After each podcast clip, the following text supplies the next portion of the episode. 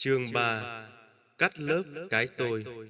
Giảng tại Chùa Xá Lợi, Ngày 27 tháng 12 năm 2009 Biên tả Mỹ Tuyết. Một, Cái tôi và sự vật. Ngã và Pháp trong tâm kinh. Một nhỏ, Ngã và Pháp.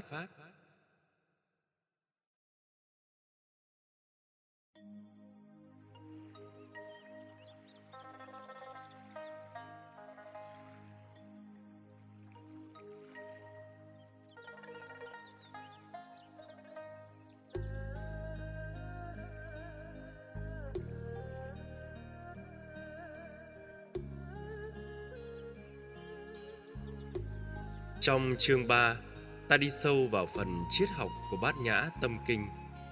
Nội dung chương này đề cập đến thực tướng của cái tôi hay ngã và sự vật, hiện tượng hay pháp. Để hiểu triết lý chính yếu của bản kinh này, các khái niệm thực tướng, ngã và sự vật cần được hiểu một cách bao quát. Ngã và sự vật là hai ý niệm được bát nhã tâm kinh đề cập đến Thuật ngữ Phật giáo gọi Atma là ngã và Dhamma là pháp. Về ngã, ta đã hiểu qua chương trước. Trong đoạn văn ngũ uẩn giai không là một tổ hợp sinh tâm vật lý gồm có năm nhóm yếu tố mà ta thường đồng hóa chúng với cái tôi. Ngũ uẩn với sáu giác quan trong tương tác với ngoại cảnh sẽ mang lại kinh nghiệm giác quan trong tâm trí mà ta cho là có các sự vật bên ngoài ta thực sự. Thực ra, những sự vật mà ta kinh nghiệm chỉ là những phóng ảnh của các trải nghiệm giác quan trong tâm trí của ta. Hay nói cách khác, đó là những gì giác quan của ta xào nấu và đem lại cho ta. Các sự vật này là đối tượng của nhận thức được gọi là ngũ uẩn ngoại thân. Còn tấm thân ngũ uẩn này là chủ thể nhận thức gọi là ngũ uẩn nội thân. Đây là cách nhắc khéo ta rằng mọi cái mà ta nhận thức được, kể cả chính bản thân này, chỉ là nhận thức của ta mà thôi, không phải thực tại như chúng là. Nếu ta gọi ngũ uẩn nội thân là ngã, thì ngũ uẩn ngoại thân là pháp. Trong Phật giáo, thuật ngữ pháp là một phạm trù bao quát hơn nhiều. Nội dung của thuật ngữ pháp rất rộng, Bất cứ điều gì con người có thể thấy, nghe, ngửi, biết từ nhỏ nhất cho đến tất cả các hành tinh hay địa cầu, thậm chí có nhiều sự vật hiện tượng ta chỉ có thể tưởng tượng và hình dung, nhưng trong thực tế không hề có một thực tại tồn tại tương xứng với những gì mà thực tại được định danh đều được gọi chung là pháp. Cho nên trong ý nghĩa rộng, ngã cũng là một pháp.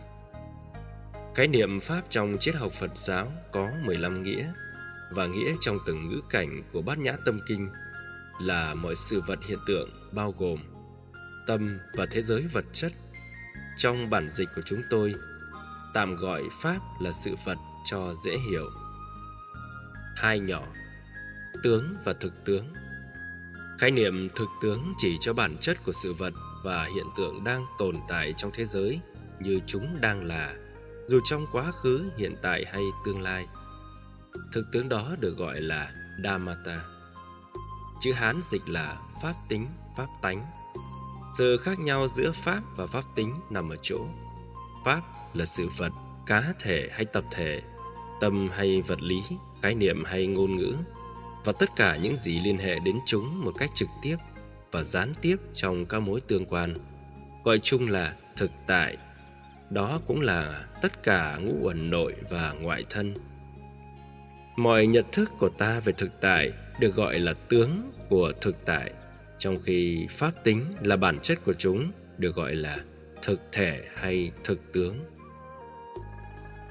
Ở đây khi dùng khái niệm thực tướng của ngã và sự vật thì ta đã phân định trong phạm vi gần là pháp được giới hạn trong phạm trù sự vật từ đó tâm cũng là một loại sự vật nhưng nằm trong nhóm ngã, đặc biệt là phần tâm trong năm nhóm sinh tâm vật lý. Khái quát như thế để ta thấy rõ được bản chất của triết học tâm kinh, nhằm giúp ta có được tầm nhìn thẩm thấu vào bản chất của thực tại. Tuệ giác bát nhã được sử dụng như một lăng kính cắt lớp thực tại, không để chia trẻ chúng ra thành các mảnh vụn, mà giúp ta có cái nhìn bao quát nhất, chuẩn xác nhất về chúng. Mọi ý niệm chấp trước về thực tại sẽ được lăng kính bát nhã này giải phóng đi. Mục đích của bát nhã tâm kinh nằm ở chỗ đó, rất khác biệt và vượt lên trên các hệ thống triết học đông hay tây, kim hay cổ. Mọi hệ thống triết học chỉ phân tích thực tại dưới ngôn ngữ và logic. Tính thuyết phục của logic trong việc sử dụng kỹ năng của ngôn ngữ làm cho giá trị chân lý đúng và sai được thừa nhận ở mức độ tương đối. Trong khi đó, Phật giáo không dừng lại ở điều mà các hệ thống triết học quan tâm. Siêu việt lên trên mọi hệ thống triết học hay tâm lý học thế gian. Phật giáo dạy chúng ta sử dụng nhãn quan tuệ giác để tháo mở tất cả những cái cút mà ta và thực tại có thể vướng víu nhau vì ngộ nhận, do hiểu biết sai lầm, do dòng cảm xúc bám víu, vân vân. Việc giải phóng chúng ta ra khỏi những rắc rối này đừng xem là mục tiêu hướng về của bát nhã trí tuệ. Vượt qua khổ ách. Dưới đây là đoạn tâm kinh mô tả về cắt lớp cái tôi. Này xá lợi tử, sắc chẳng khác không, không chẳng khác sắc. Sắc tức là không, không tức là sắc. Thọ tưởng hành thức cũng đều như vậy. Bồ Tát Quán Tự Tại đã dạy Ngài Xá Lợi Phất như thế. Mô tả về thực tướng của ngã nằm trong hai câu vừa nêu, quả thực là một minh triết rất xúc tích, mà giá trị hành trì cũng rất cao. Hai, tương liên giữa cái tôi và thực tướng của nó. Trước nhất chúng ta để ý đến công thức của bát nhã tâm kinh, sử dụng là một đẳng thức theo phương thức cắt lớp. Sắc chẳng khác không, không chẳng khác sắc. Vế A khác vế B. Nếu ai chưa có thể chấp nhận được đẳng thức này, thì có thể tạm chấp nhận đẳng thức thứ hai ở mức độ đơn giản hơn. Sắc tức là không, không tức là sắc. Vế A bằng vế B. A đây, thực tại mà chúng ta đang khảo sát qua đoạn kinh này cũng bao gồm năm nhóm sinh tâm vật lý là cái tôi hay chính là ngã. Đẳng thức thứ nhất Ngã chẳng khác không, tức ngã tương tự với B. Trong đẳng thức thứ hai, Bồ Tát quán tự tại xác định rõ thêm ngã chính là không, tức chính là với B. Chẳng khác và tức chính là là hai mối quan hệ tương hỗ kéo theo giúp ta dễ dàng hiểu. Vấn đề mấu chốt ở đây là chữ không. Trong chương 1 và 2, chúng ta đã phân tích tánh không Sunyata trong triết học bát nhã và triết học Phật giáo nói chung.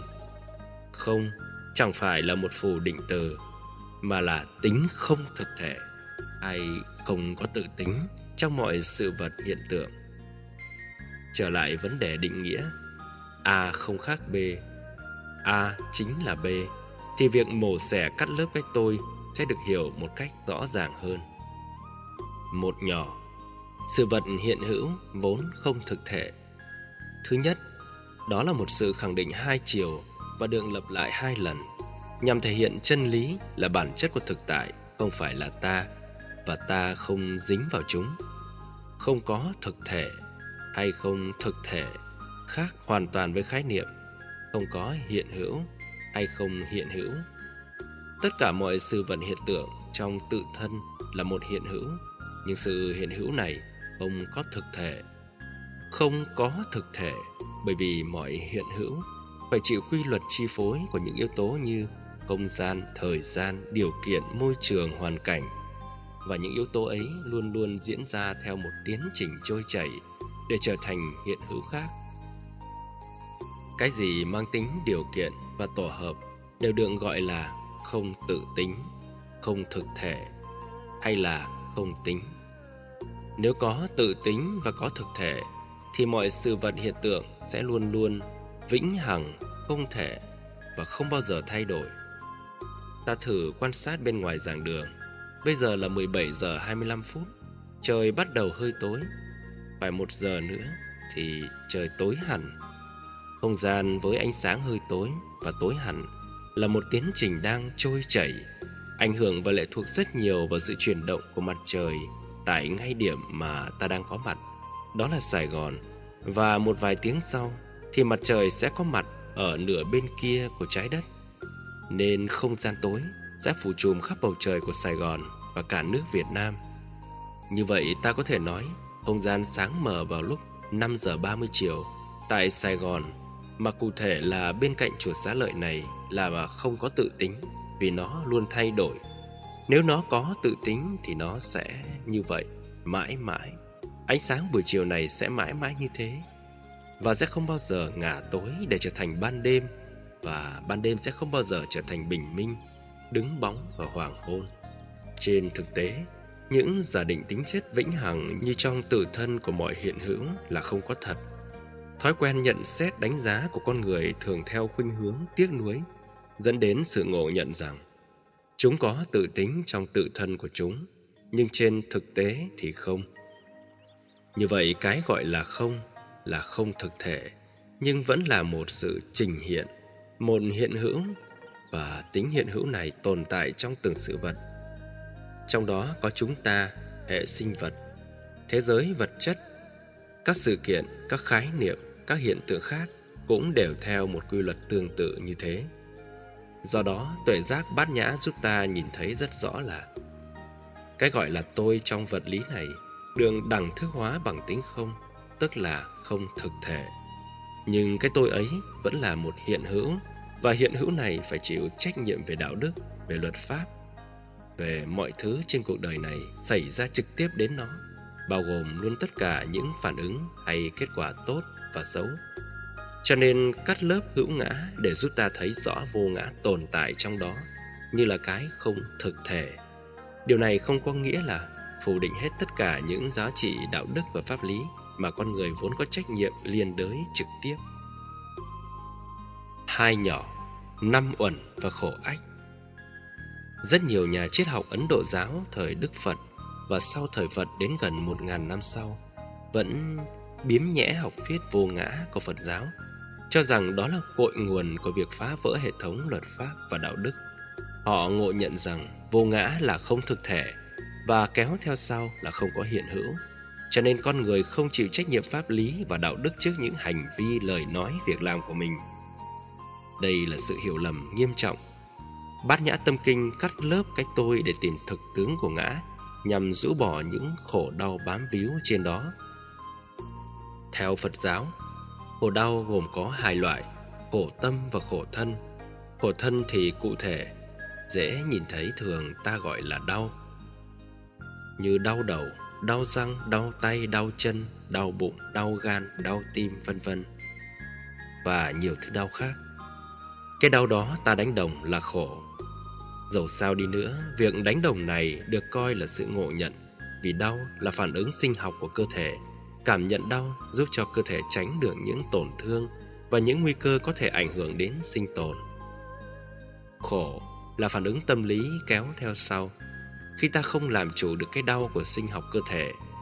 Hai điều này có thể là một tiến trình kéo theo nhưng cũng có thể không kéo theo. Vấn đề ở chỗ Mức độ ta tu tập thế nào để đối diện trước nỗi đau như là một hiện tượng. Khổ tâm bao gồm nhóm cảm giác, nhóm ý niệm, nhóm tâm tư và nhóm nhận thức. Những nỗi khổ tâm ấy nếu không bám vào nhóm này thì có mặt ở nhóm khác hoặc bao gồm cả hai, cả ba hay cả bốn. Khi dùng tuệ giác bát nhã cắt lớp thực tại cái tôi về phương diện vật lý là thân thể hoặc về phương diện tâm lý gồm thọ tưởng hành thức thì ta thấy rất rõ rằng khổ chỉ là một ý niệm mờ ảo và sai lệch khi con người không đánh giá đúng được thực tại của những tổ hợp tạo ra cái gọi là tôi này. Cho nên việc phân tích cắt lớp cái tôi để ta rũ bỏ những khổ đau chứ không phải để phủ định tính cách đạo đức và pháp lý của những hành vi liên hệ thân thể này. Do đó, mọi phản biện của các triết gia Ấn Độ giáo về vô ngã là trái đạo đức, hoàn toàn không có chỗ đứng. Ba nhỏ, thực tướng của năm uẩn. Trong ngôn ngữ của tâm kinh và Phật học nói chung, cái tôi là Sanha, Theo tiếng Sanskrit, tức các tổ hợp. Bản chất tổ hợp là số nhiều, tức tập hợp của những cái khác. Ở đây là các tổ hợp trùng trùng điệp điệp, như một chuỗi mắt xích của các điều kiện hình thành nên bất kỳ một sự vật hay hiện tượng gì. Ý niệm của chuỗi mắt xích và tổ hợp gợi cho chúng ta về điều mà trong tự thân của các tổ hợp ấy không phải là sự vĩnh hằng, luôn luôn trôi chảy để tạo thành sự vật hay hiện tượng mới. Thử lấy lăng kính, sanha, tức uẩn hay tổ hợp để nhìn và đánh giá mọi sự, mọi vật. Phương pháp này có tính triết lý và khoa học cao. A. Tính vô ngã của thân thể vật chất Ví dụ về tính vô ngã của mọi vật chất, ta hãy dùng hình ảnh khu rừng. Trên thực tế, rừng là một khái niệm, bản chất của khái niệm rừng là một tổ hợp được nối kết bởi nhiều cây, nhiều chủng loại, nhiều dạng thực vật. Và do đó, nếu tách riêng các yếu tố hình thành nên khu rừng, thì ta không có một thực tại gọi là rừng. Nghĩa là khi tách tất cả các cây ra bằng cách đốn để biến chúng thành gỗ, thì khái niệm rừng không còn nữa. Hoặc khái niệm khác như chổi lông gà, bản thân nó được kết nối bằng hàng trăm lông gà, mà mỗi lông gà được cấu tạo bởi nhiều sợi. Khi giáp những lông gà này lại, thì ta có một vật có chức năng quét bụi quét rác trên bàn thờ hay bàn ghế ở mức độ đơn giản. Trong khi đó, chổi quét rác ở sân hoặc chổi bông được ghép từ những cây bụi nhỏ thì cũng là những tổ hợp mà thôi, chứ tự thân của chúng không có một thực tính nào cả. Tương tự, bằng lăng kính này, ta có thể nhìn thấy tất cả mọi sự vật hiện tượng trong cuộc đời này, từ vật lý đến tâm lý, không có điều gì là tồn tại trong tự thân của chúng. Tất cả mọi hiện tồn đều mang tính điều kiện, tính tổ hợp và tính thay đổi. Mọi hiện hữu không bao giờ là vĩnh hằng. Những tính chất như thế được gọi là không, sunyata. B. Tính vô ngã của tâm Điều bát nhã tâm kinh muốn nhắn gửi chúng ta là mọi hạnh phúc và khổ đau của kiếp người và các chủng loại sinh vật nằm ở quan niệm cái tôi và cái tôi sở hữu. Khi nói tôi hạnh phúc, ta có khuynh hướng đánh đồng hạnh phúc chính là tôi và tôi là hạnh phúc. Ví dụ, ăn một tô phở ngon, ta có cảm giác là tôi đang trải nghiệm cái ngon và cái ngon đây là tô phở.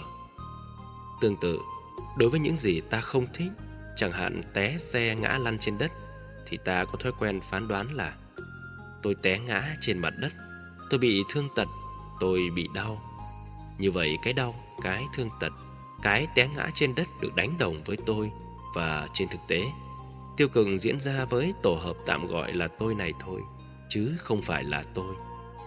Hệ quy chiếu cái tôi Và cái tôi sở hữu tạo ra hạnh phúc tạm thời Và những rắc rối đôi lúc trở thành lâu dài những phản ứng cảm xúc hạnh phúc thường chỉ tồn tại trên não bộ tối đa là 30 giây. Trong khi đó, ảo giác về khổ đau mà chúng ta nghĩ là tôi đang bị khổ, tôi đang bị đau thì có khuynh hướng tồn tại lâu hơn do ám ảnh và chấp dính. Do con người bị mặc cảm và có khuynh hướng lý giải rằng mình là một nạn nhân trong một biến cố hay một sự việc nào đó. Cái đau, cái khổ dù qua rồi nhưng nỗi ám ảnh vẫn làm ta liên tưởng đến nó thường xuyên trong tâm và ngộ nhận rằng là tôi vẫn đang tiếp tục bị đau. Dùng tuệ giác bát nhã phân tích về nhân vô ngã, tức trạng thái vô ngã của bản thân để thấy rõ được đặc tính của cái tôi là không tôi. Lúc đó hệ quy chiếu này sẽ chặt đứt và do đó không còn nỗi khổ niềm đau nào được xem là một phản ứng, được đồng hóa với cái gọi là tôi nữa.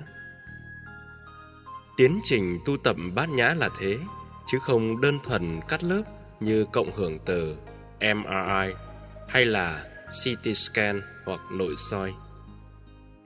3.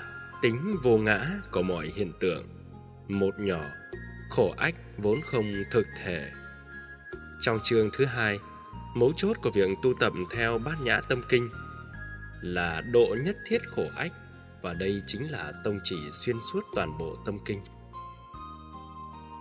Phân tích bất cứ điều gì như một đối tượng, từ những thực tại trong tự thân chúng ta cho đến thực tại ngoài xã hội, cũng để nhằm đến một mục đích duy nhất là vượt qua tất cả mọi khổ ách.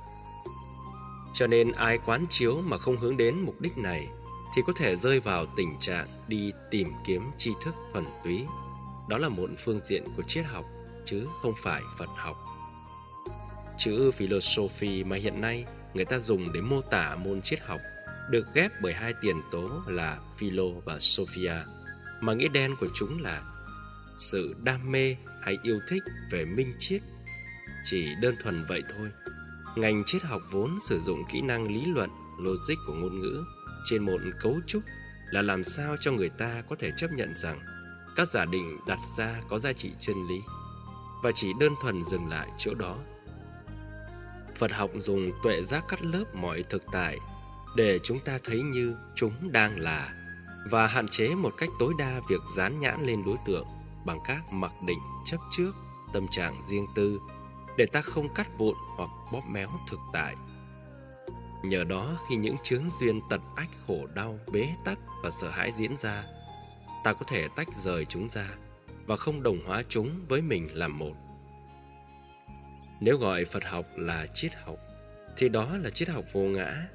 Triết học đó giúp ta giải phóng niềm đau khỏi thực tại, mặc dù trong thực tại chúng đang có mặt như chúng đang là. Hai nhỏ Bốn trình tự thể nhập tánh không Trong triết học Phật giáo, các vị tổ sư đã phân tích bốn phương diện của tiến trình tu tánh không. A thực tại đang trình hiện vốn không có thực thể. Thứ nhất, xem thực tại thông qua các hiện tướng là không có thực thể. Nội dung này được mô tả trong Sanskrit là Sunyata, mà bản thân của Sunyata chính là thực tại, và thực tại đó vốn không có thực thể. Thân thể này cũng như thế, mọi thứ trong cuộc đời này không có gì khác biệt với sự thực như thế. B. Thực tại phải có đủ nguyên nhân và điều kiện tính. Bước thứ hai, hành giả phải thấy rằng cái được gọi là không thực thể trên thực tế được đẳng thức hóa bằng một diễn trình của các mắc xích nhân duyên tức là thực tại được hình thành tạo dựng biến thiên thay đổi để trở thành một thực tại mới tính duyên khởi tương tác đa chiều với những sự vật trong tự thân và những sự vật khác xung quanh là một quy luật không thể nào phủ định. Nói đến tánh không là nói đến duyên khởi, và nói đến duyên khởi là nói đến tánh không.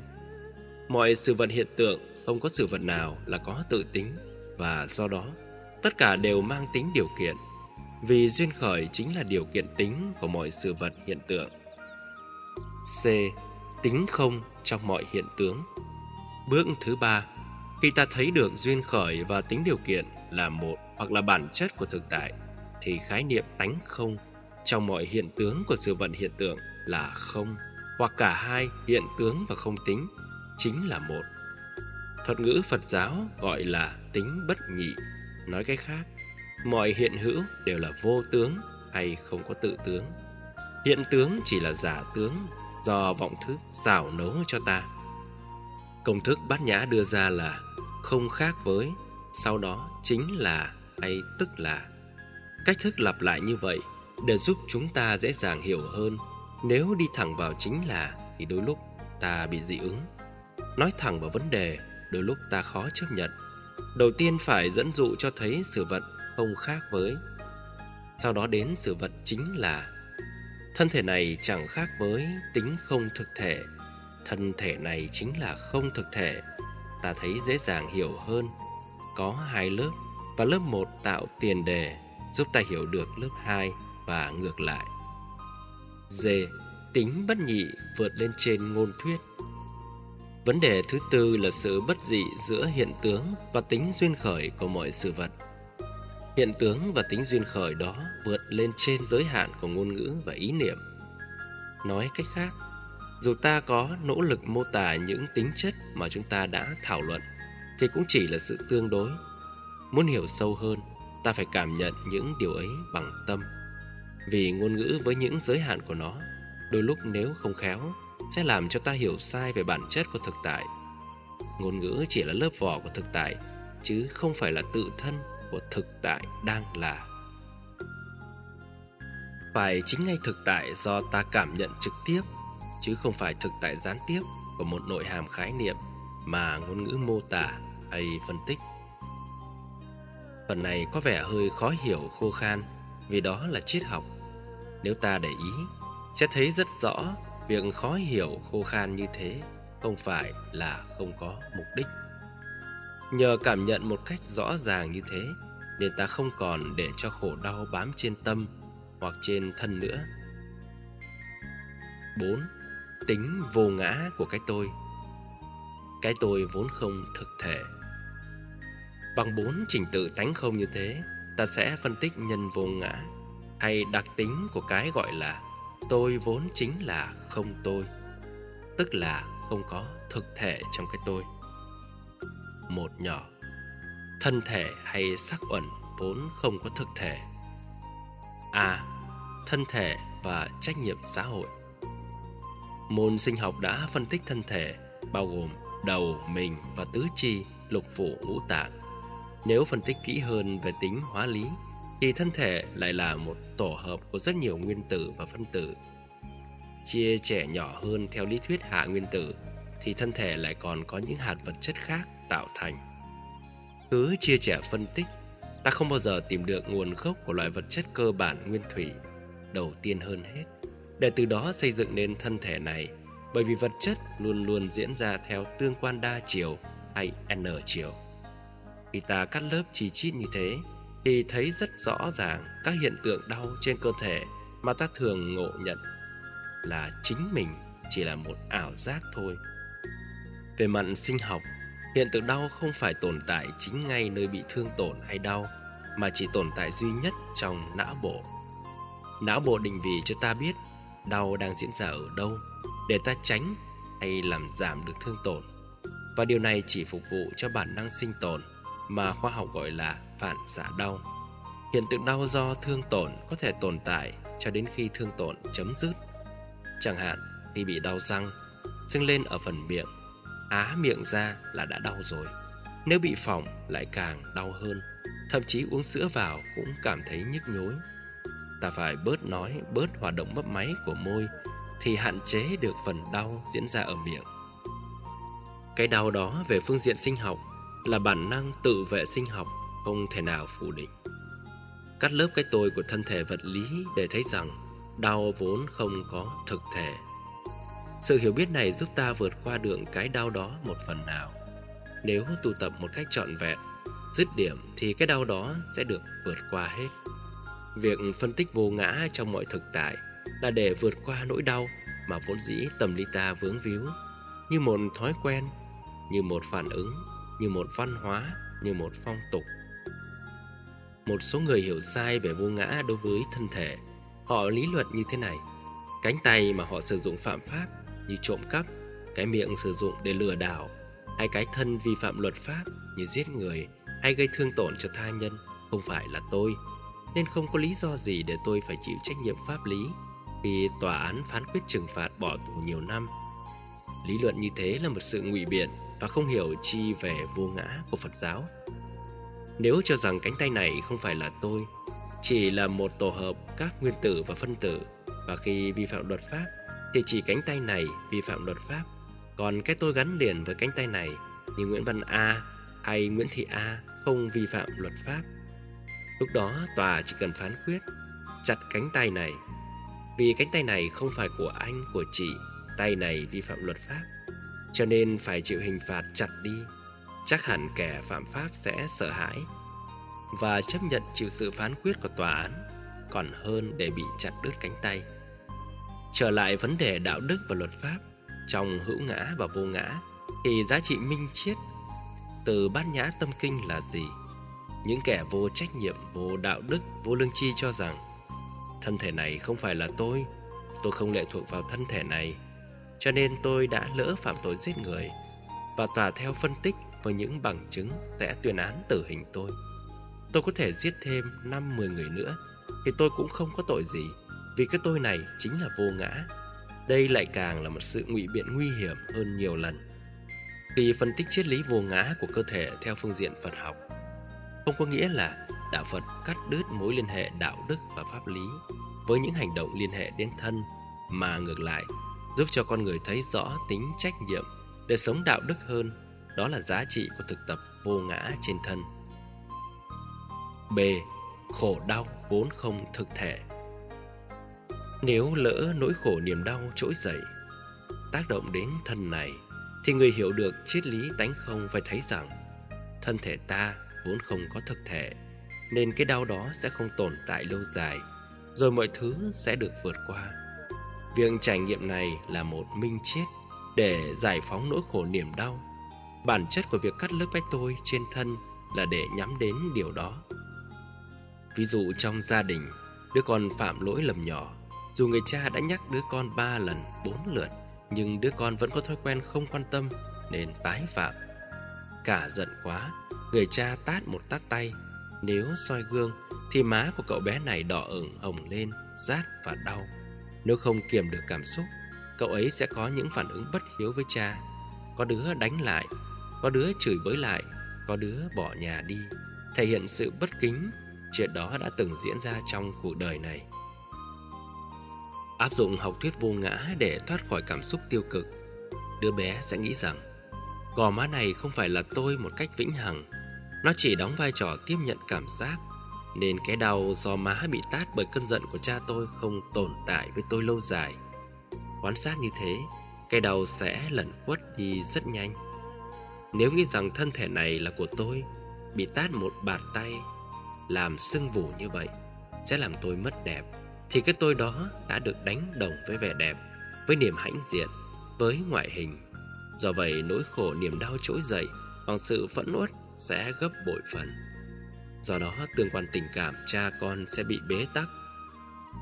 Có nhiều trẻ em phạm pháp chỉ vì lý do rất đơn giản là nhìn thấy đứa bạn nào đó có vẻ thấy ghét.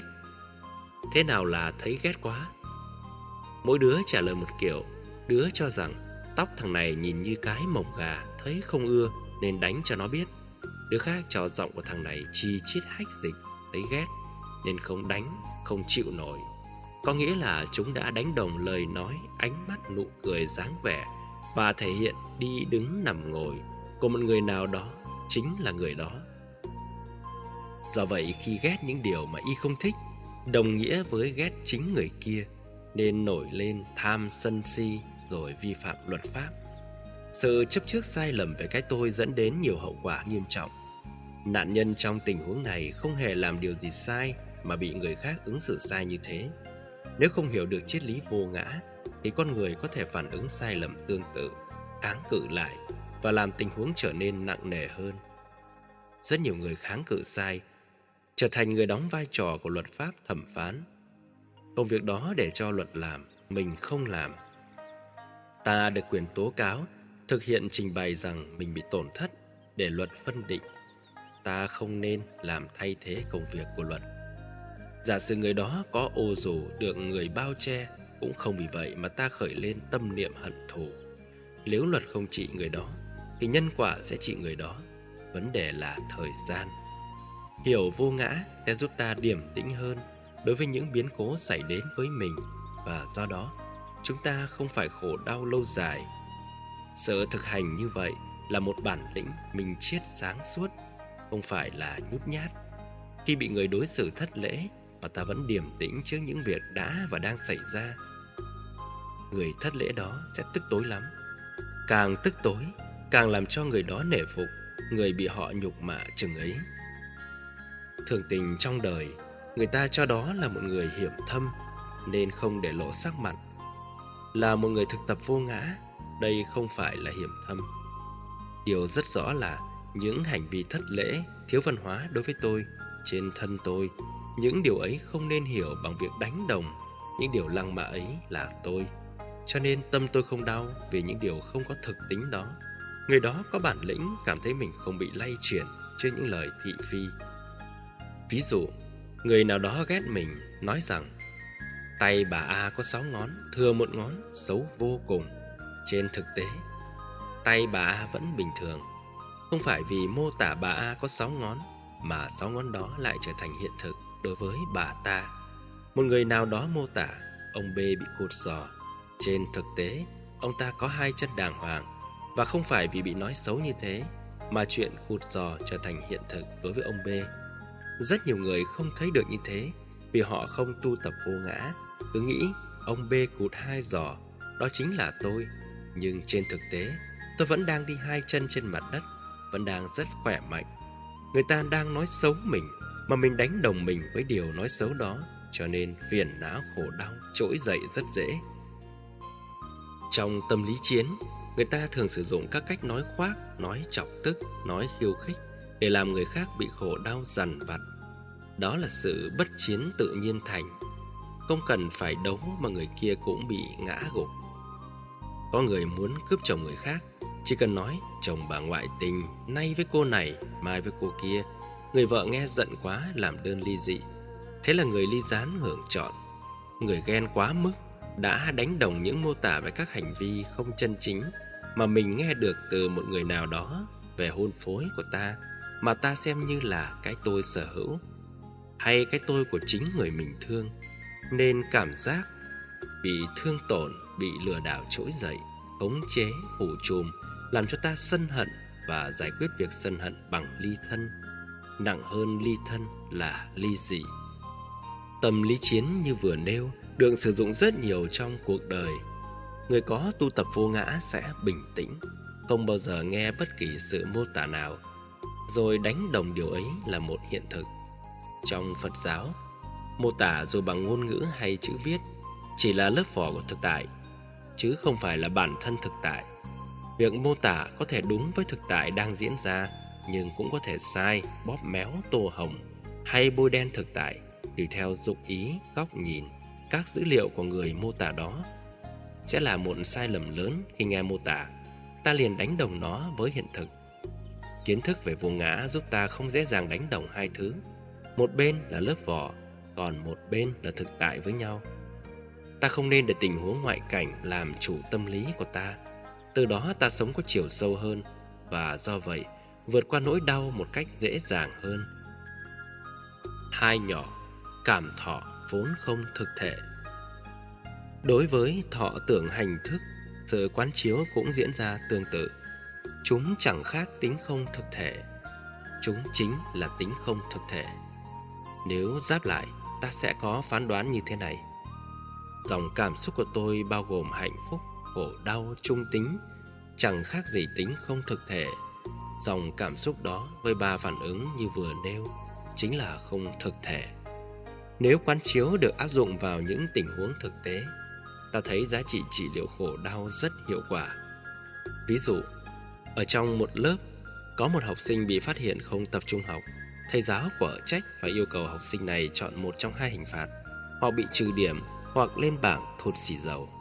Sợ bị trừ điểm, học sinh có thể chọn giải pháp cụt xì dầu. Việc này làm mỏi cơ bắp và máu dồn lên trên cơ thể, làm cho mặt của cậu học sinh đó đỏ ửng lên vì bị hổ thẹn với chúng bạn. Cảm xúc tiêu cực này có thể trở thành một ách nạn lớn. Nhiều cô cậu học sinh khi bị thầy cô giáo phạt cảm thấy mình bị mất giá trị quá rồi nghĩ tiêu cực rằng tôi không còn là chính tôi nữa nên đã chọn con đường quyên sinh. Báo chí trong thời gian qua có đưa tin khi bị phạt trên lớp, nhiều học sinh nữ đã tự tử. Trước khi chết, có em đã viết thơ tuyệt mệnh để lại nói rằng nhân phẩm của tôi đã bị mất hết rồi tôi chọn cái chết tốt hơn là sống. Như vậy, cô bé học sinh này đã đánh đồng dòng cảm xúc của chính toàn thể tâm vận lý sự sống, được gọi là cái tôi này, đó là một ngộ nhận rất lớn. Dòng cảm xúc chỉ xuất hiện trong thời gian bị phạt, dưới sự quan sát của nhiều học sinh đồng lứa thôi. Ở trong lớp thôi, sau đó đâu còn nữa. ấy thế mà cô ta vẫn có khuynh hướng kéo dài, như một thực tại đang diễn ra. Thực tế nó đã kết thúc lâu rồi mà nỗi ám ảnh này vẫn còn đeo đuổi, thậm chí suốt cuộc đời có người chết mang theo. Đó là một sai lầm lớn trong vấn đề đánh đồng dòng cảm xúc là tôi. Khen và chế tác động đến dòng cảm xúc rất lớn. Ai cũng thích khen vì khen làm mình nở lỗ mũi, nghe mát lỗ tai. Và khi tai được mát thì đi vào trái tim. Tai và trái tim có mối quan hệ tương sinh. Khi tim hài lòng, thông qua tai dẫn đến phản ứng nhận thức và thái độ cảm thấy hạnh phúc, vui sướng biết nhường nào. Chính vì thế nhiều người bị lâm vào kế, bị khen ảo, lại tưởng thật. Kết quả trở thành trò cười hay thành con lật đật của người quan sát. Thấy những phản ứng sai lầm của ta về những lời khen mang tính nịnh hót vốn không có một giá trị tương thích nào trong thế giới hiện thực. Ví dụ một người không có duyên, tiếp xúc với người có thói quen khen, hôm nay anh đẹp quá, bữa nay em đẹp quá, xinh quá. Nghe thật là tràn ngập niềm hãnh diện. Dư hương động lại trong tâm làm y sung sướng, dù y không đẹp. Dòng cảm xúc dễ đánh lừa ta, và hậu quả của lời khen đánh lừa làm cho người được khen sai lầm, ngủ quên trên chiến thắng, và kết quả đã bị người khác hại. Cho nên người tu học Phật không để dòng cảm xúc đánh lừa mình. Trong kinh trường bộ, mỗi khi được ai khen, Đức Phật khuyên ta hãy quán chiếu về bản thân mình thật kỹ, rằng tư cách đạo đức, phẩm hạnh kiến thức, khả năng có tương thích với lời khen không? Nếu câu trả lời là có, thì nên thấy bình thường, vì tôi làm tốt, người ta khen, có gì đâu nở mũi. Nếu câu trả lời là không tương thích, thì lại càng không xứng đáng để nhận lời khen, nên cũng không cần nở mũi một cách ảo tưởng rằng tôi là người được khác khen thế này, thế kia. Hãy vượt lên trên dòng cảm xúc từ lời khen tiếng chê, nỗ lực phấn đấu và trở thành người thành công trong sự khiêm hạ. Kết quả là trong tương quan xã hội, mọi người sẽ quý mến dù ta không cố tình lấy đó làm trình diễn để đắc nhân tâm. Với những lời chê làm trao đạo thất vọng, người sống với cảm xúc sẽ bị ảnh hưởng tiêu cực, ăn không ngon, ngủ không yên, thậm chí thoái chí bỏ cuộc. Trung bình một năm, tôi phải làm công việc bất đắc dĩ là tư vấn cho vài trăm tình huống bất hạnh. Trong những tình huống đó, tình yêu cũng có, làm ăn cũng có, và cảm giác bị người âm theo cũng có. Cứ khoảng 2-3 ngày là có 3-4 trường hợp đến nói Tôi bị âm theo, tôi bị ma nhập. Ngày hôm nay cũng có một anh khoảng 30 tuổi đến nói rằng Thầy ơi, giúp vợ tôi, vợ tôi bị vong theo. Hỏi, vong nào theo? Anh nói, đứa con mà vợ tôi sanh ra được 5 ngày, cách đây 2 năm bị chết non, lâu lâu nhập vô vợ tôi. Vợ tôi nói con chưa được siêu, bà má phải giúp cho con được siêu, mua giấy vàng mã áo quần cho con mặc, giờ lạnh lắm, mùa đông đến rồi. Tôi hỏi, lý do nào hai anh chị cảm giác rằng con anh chị đang theo? Nói, cứ 5-6 giờ chiều, thỉnh thoảng khi mệt mỏi, vợ tôi nói như thế. Hỏi, sao anh tin? Nói, tôi gặp thầy Pháp, thầy Pháp nói thế. Nghe phán một câu như thế thì dòng cảm xúc trao đạo luôn. Rất nhiều người bị thất bại trong đời vì không phân tích được nguyên nhân như Đức Phật đã dạy trong kinh tứ diệu đế.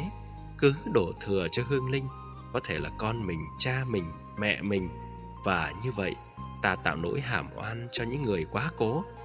Mà vốn dĩ họ không có một phương tiện gì để minh oan cho họ. Cho nên, tội vô tình nhưng rất nặng. Khi còn sống, ta giải bày chia sẻ không bằng lời nói, thì bằng chữ viết, không tự mình thì nhờ người khác. Người chết không thể tự minh oan. Do mê tín, ta có khuynh hướng đổ lỗi cho người quá cố. Có người nói, cha tôi chết vào ngày trùng tang, nên giờ tụi tôi ngóc đầu lên không nổi. Người thì nói, cha tôi chết vào ngày sát chủ, cho nên tụi tôi đầu tư cái gì, thất bại cái đó. Dòng cảm xúc mê tín dị đoan này làm cho người đó bị khổ đau suốt cuộc đời. Nếu không gặp được những người tin nhân quả, lý giải mọi thứ trên nhân quả, giúp cho người đó đánh giá lại nhận định sai lầm, thì người đó khó có thể đạt được hạnh phúc. Khi thực tập bát nhã tâm kinh, dòng cảm xúc này không phải là tôi, dòng cảm xúc này không có thực thể, dòng cảm xúc này chính là cái không thực thể, thì không có lý do gì ta để nỗi đau ở trên tính không thực thể ta phải rũ bỏ nó đi càng sớm càng tốt. Chị em phụ nữ muốn bớt khổ đau phải thực tập vô ngã về cảm xúc. Bán cầu não bên phải, lý trí của nữ giới hoạt động yếu hơn nam giới, trong khi bán cầu não cảm tính của nữ giới lại hoạt động mạnh hơn. Cho nên nữ giới rất dễ hạnh phúc bởi những lời khen, rất dễ đau khổ bởi những lời chê và rất nhạy cảm bởi những lời thị phi. Do đó những thăng trầm khổ đau lên xuống trong cuộc đời sinh khởi bởi cảm xúc là rất lớn. Thực tập vô ngã về cảm xúc sẽ giúp ta vượt qua chúng một cách thành công. Ba nhỏ Ý tưởng vốn không thực thể Đối với ý tưởng hay tưởng uẩn, việc thực tập sẽ như thế này. Tưởng tượng, ý niệm hóa vốn không khác gì tính không thực thể. Tưởng tượng, ý niệm hóa chính là không thực thể. Không thực thể chính là tưởng tượng, ý niệm hóa. Tính không thực thể chẳng khác gì tưởng tượng và ý niệm hóa. Do vậy chúng ta không dạy gì tưởng tượng quá nhiều thứ không có lợi cho chúng ta. Nhà ở quê thường ánh sáng đèn không đầy đủ. Dọc theo những con đường làng có những bụi cây tre. Một cơn gió thổi qua, tre tương tác với nhau tạo nên những tiếng kêu cọt kẹt cọt kẹt.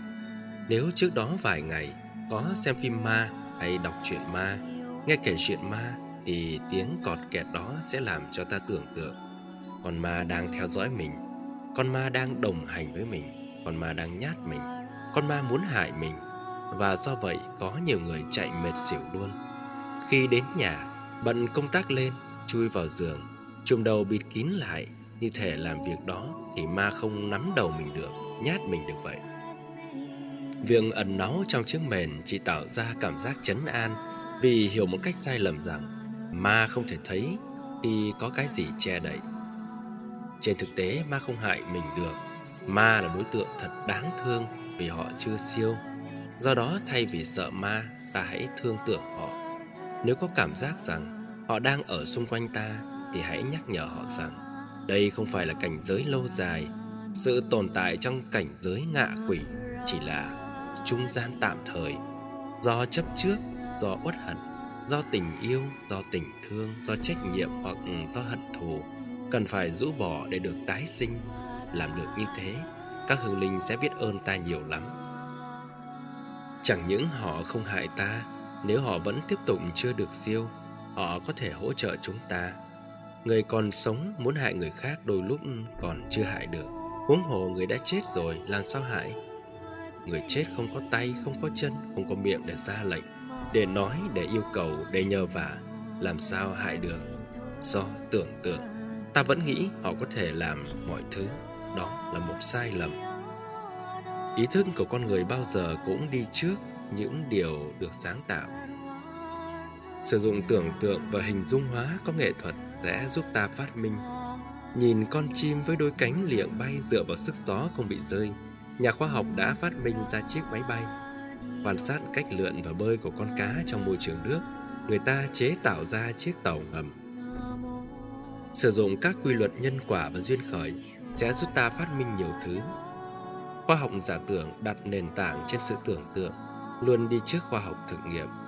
Có nhiều giả tưởng trở thành một hiện thực và có nhiều giả tưởng chỉ tồn tại như một ý niệm, sẽ không có thực như lông rùa sừng thỏ. Trẻ em được khích lệ xem phim giả tưởng để kích thích trí thông minh và tính sáng. Có một dạo khi các đài truyền hình ở Việt Nam chiếu phim Cô gái Mai Ca các em coi khoái chí mê mẩn. Gần đây những bộ phim khoa học giả tưởng của Hollywood đã làm cho các em mê hơn nữa.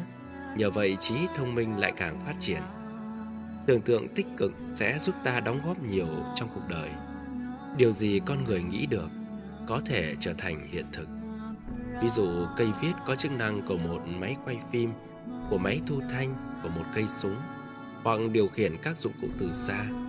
Chuyện đó cách đây 20 năm là một ảo tưởng nhưng bây giờ đang trở thành hiện thực.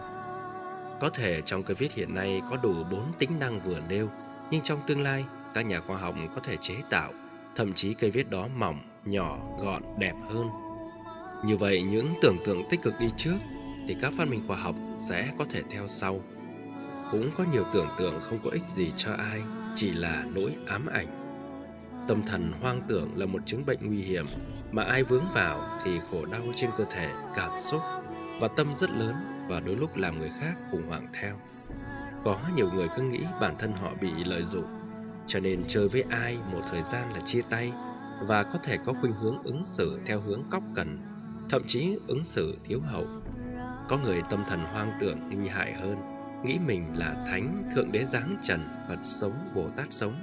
Một số người tâm thần hoang tưởng không hại ai, lừa đảo ai. Có người lừa đảo từ ảo giác rằng mình là Thánh, Chúa, Phật, Bồ Tát nên họ có thể quyến rũ được rất nhiều người. Nói đâu người ta tin đó. Nói chuyện hoang đường người ta dễ tin Vì tâm lý con người bao giờ cũng tham, gần gũi với Chúa, sống hơn là gần gũi người phàm. Gần gũi một vị Phật sống, Bồ Tát sống có giá trị gấp nhiều lần vị phàm tăng.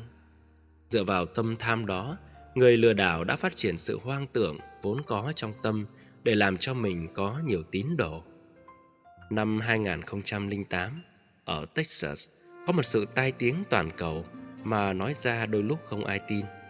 Một người chủ trương đa thê tuyên bố với mọi người rằng ông là hiện thân của Chúa Giêsu nên quý bà theo ông vô số. Ông có đến mấy chục vợ, mấy chục con. Nhờ đó, ông đã hình thành giáo phái gần 10.000 người. Người ta tôn ông như Chúa vậy, mặc dù ông nói nhiều điều chẳng đúng đâu vào đâu và không có gì đạo đức. Nhưng người ta lại nghe theo, làm theo một cách cuồng tín. Bản thân ông chỉ là một thương gia có nhiều tiền. Ông cất một nhà thờ to trong lô đất gần 800 mẫu ở Texas như cung điện. Ông biết Tô Hồng rằng ông là Chúa. Bằng công thức mưa dầm thấm đất, bằng sự truyền giảng, quảng bá, quảng cáo, ông tuyên truyền để cho tín đồ cảm giác rằng khi được tiếp xúc với ông là trở nên một nhân vật quan trọng, hạnh phúc lắm, phải sắp hàng, phải đăng ký, phải được duyệt, vân vân. Những điều đó làm người ta cảm giác rằng mình quan trọng. Đó là những kỹ thuật tâm lý rất nguy hiểm, đặt trên sự hoang tưởng của người dụ dỗ và sự tưởng tượng của các nạn nhân. Khi FBI tấn công, bắt được ông, rất nhiều phụ nữ được giải phóng khỏi ách nô lệ của ông. Vẫn còn không tin hỏi, Ủa, ông ta là Chúa mà, Chúa đâu bị con người bắt. Chuyện khó tin lại có thật 100% tại Hoa Kỳ nơi vốn được xem là tiên tiến nhất nhì thế giới, lại vẫn còn đó những hiện tượng mê tín. Thực tập vô ngã sẽ giúp ta giải phóng mình khỏi những tưởng tượng sai lầm. Có nhiều chị em phụ nữ bị chứng thiếu vitamin K nên cơ thể dễ bị bầm, đụng vô chỗ nào là bầm tím chỗ đó. Nếu đi gặp mấy ông thầy Pháp, sẽ bị chẩn đoán là ma cắn, chị em nghe sợ hãi, phải cúng tốn tiền vô ích. Các lang băm dùng ba lọ cao có chất nóng thoa lên thì tự động sẽ tan máu bầm. Chị em không hiểu, nghe thầy Pháp nói ma cắn nên sợ quá, phải cúng cho ông ta nhiều tiền với sự biết ơn. Nếu có kiến thức khoa học, ta sẽ không tốn tiền một cách vô cớ như thế. Đây chỉ là do tưởng tượng sai hoặc mê tín mà ra. Người lừa đảo làm nạn nhân tự tưởng tượng rằng mình đang là người bị khổ đau và nếu không nương tựa vào người này thì mình sẽ không bao giờ được hạnh phúc. Kết quả là tiếp tục bị lệ thuộc vào sự tưởng tượng. Những người sống bằng nghề lang băm lừa dối về sau khổ lắm. Gieo nhân nào sẽ gặt quả nấy, vấn đề là thời gian.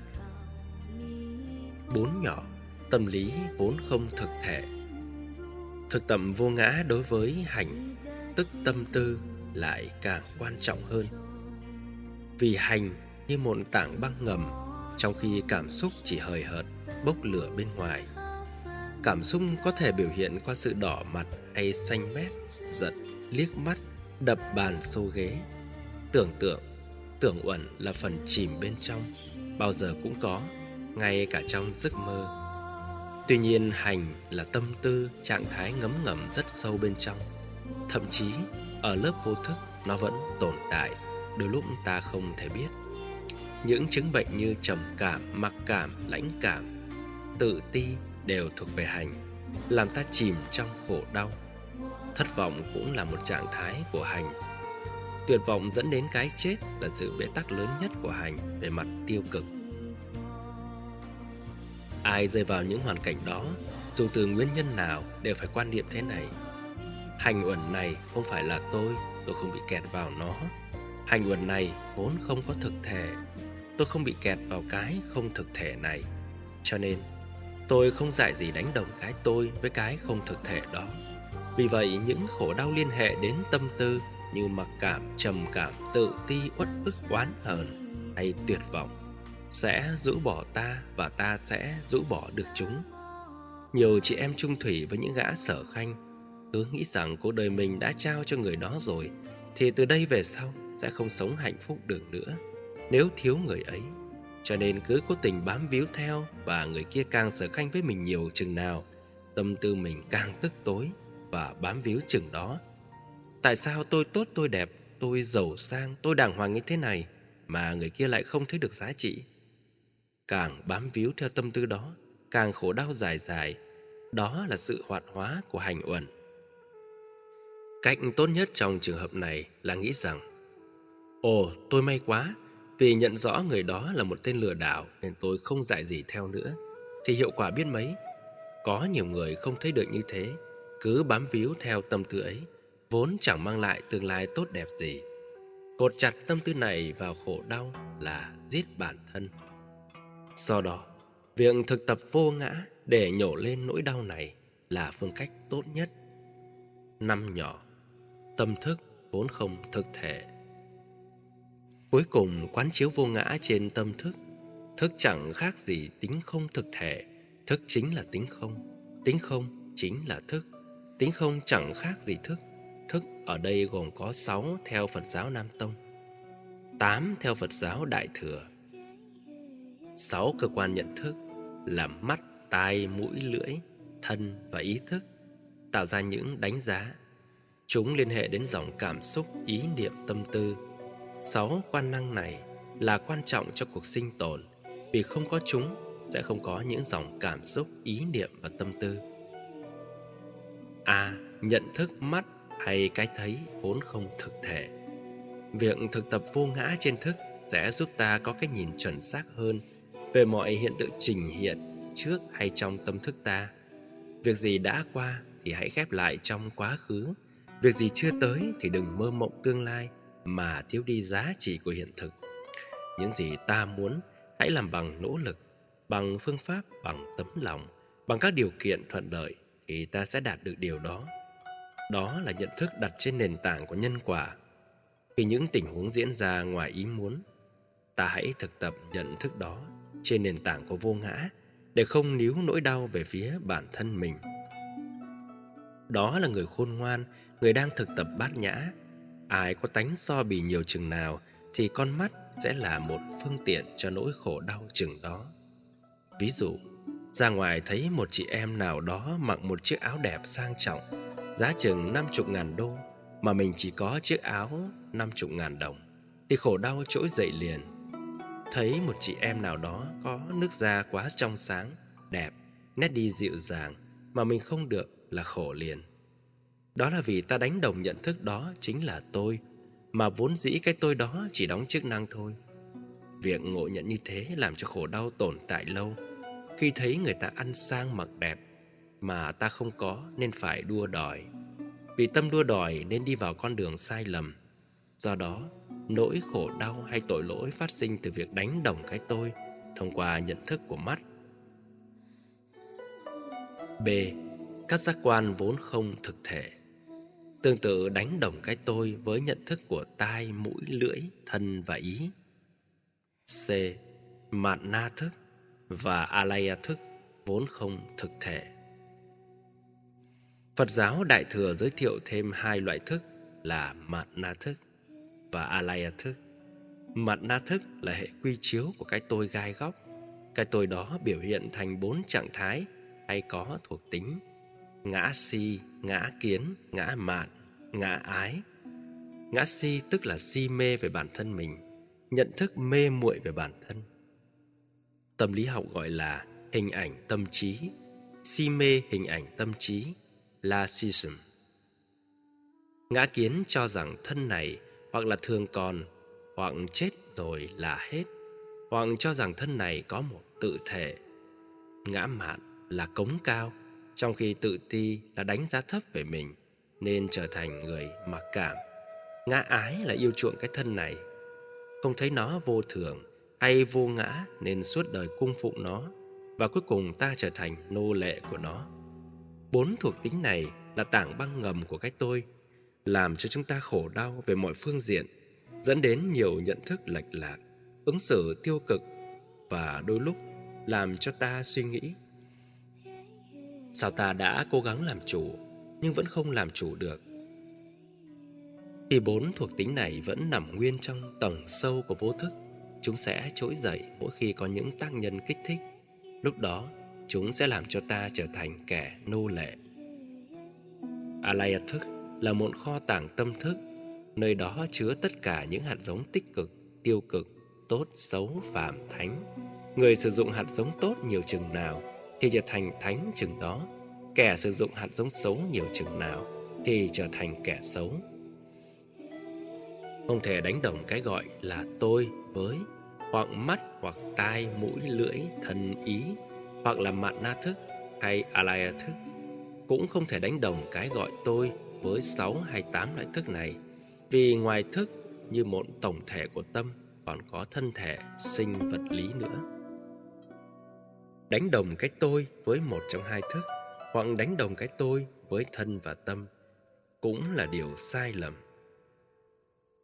Do thân này tồn tại vài chục năm rồi hết, khi ta qua đời, sự sống vẫn tiếp tục chuyển sang một hình thức khác mà thuật ngữ phật giáo gọi là tái sinh. Trong tiến trình đó, không có một thực thể nào được gọi là cái tôi cả. Năm, kết luận hậu quả của việc đánh giá sai về cái tôi sẽ dẫn đến tình trạng những gì liên hệ đến cái tôi. Như những sở hữu bị đánh đồng như chính là tôi. Do đó, nỗi khổ niềm đau ngày càng được tăng trưởng. Chẳng hạn, ta có thói quen đánh đồng danh tính do cha mẹ đặt trong khai sinh là tôi. Ta cũng có khuynh hướng đánh đồng cách thức ăn mặc, nghệ thuật giao tế, cách thức biểu đạt lời nói, cách tạo ra nét riêng trong cuộc sống là cái tôi trên thực tế, đó là những điều sở hữu của tôi, do tôi huân tập bởi văn hóa phong tục tập quán hay chủ nghĩa kinh nghiệm cá nhân được đánh đồng với cái tôi. Kết quả là bất cứ điều gì liên hệ đến hoặc làm thương tổn hay đụng chạm vào những điều mà ta cho là tôi thì sự khổ đau bắt đầu trỗi dậy. Phản ứng bảo vệ hay kháng cự bắt đầu có mặt. Cắt lớp cái tôi để thấy rõ đó là năm tổ hợp để ta không chạy theo các phản ứng liên hệ đến năm tổ hợp này. Như vậy ta làm chủ được dòng cảm xúc, làm chủ được tiến trình ý niệm hóa, làm chủ được tâm tư, làm chủ được nhận thức và làm chủ được thân thể này. Đây là phần rất quan trọng của sự thực tập. Tu tập quan trọng của bát nhã tâm kinh là quán chiếu nhóm thân tâm theo công thức, chẳng khác với tánh không, và dẫn đến tiến trình thấy thân tâm ấy chính là cái không thực thể hay chính là tánh không là vô ngã. Thì hành giả sẽ vượt qua được những nỗi đau bám ở trên thân hay tâm. Ngôn ngữ chỉ là lớp vỏ, là bảng chỉ đường đến thực tại. Ta không nên chấp mắc vào ngôn ngữ. Cố gắng suy nghĩ, tìm hiểu nội dung của sắc không theo đoạn tâm kinh. Hãy trải nghiệm rằng, mọi nhận thức mà ta có không có thực thể chúng luôn đổi thay, xuất hiện do những nguyên nhân và điều kiện nào đó. Đừng để chúng làm chủ mọi hành vi và ứng xử của ta. Xin trích một đoạn ngắn trong bộ kinh đại bát nhã, án dịch, do pháp sư trần huyền trang, việt dịch do hòa thượng thích thiện siêu.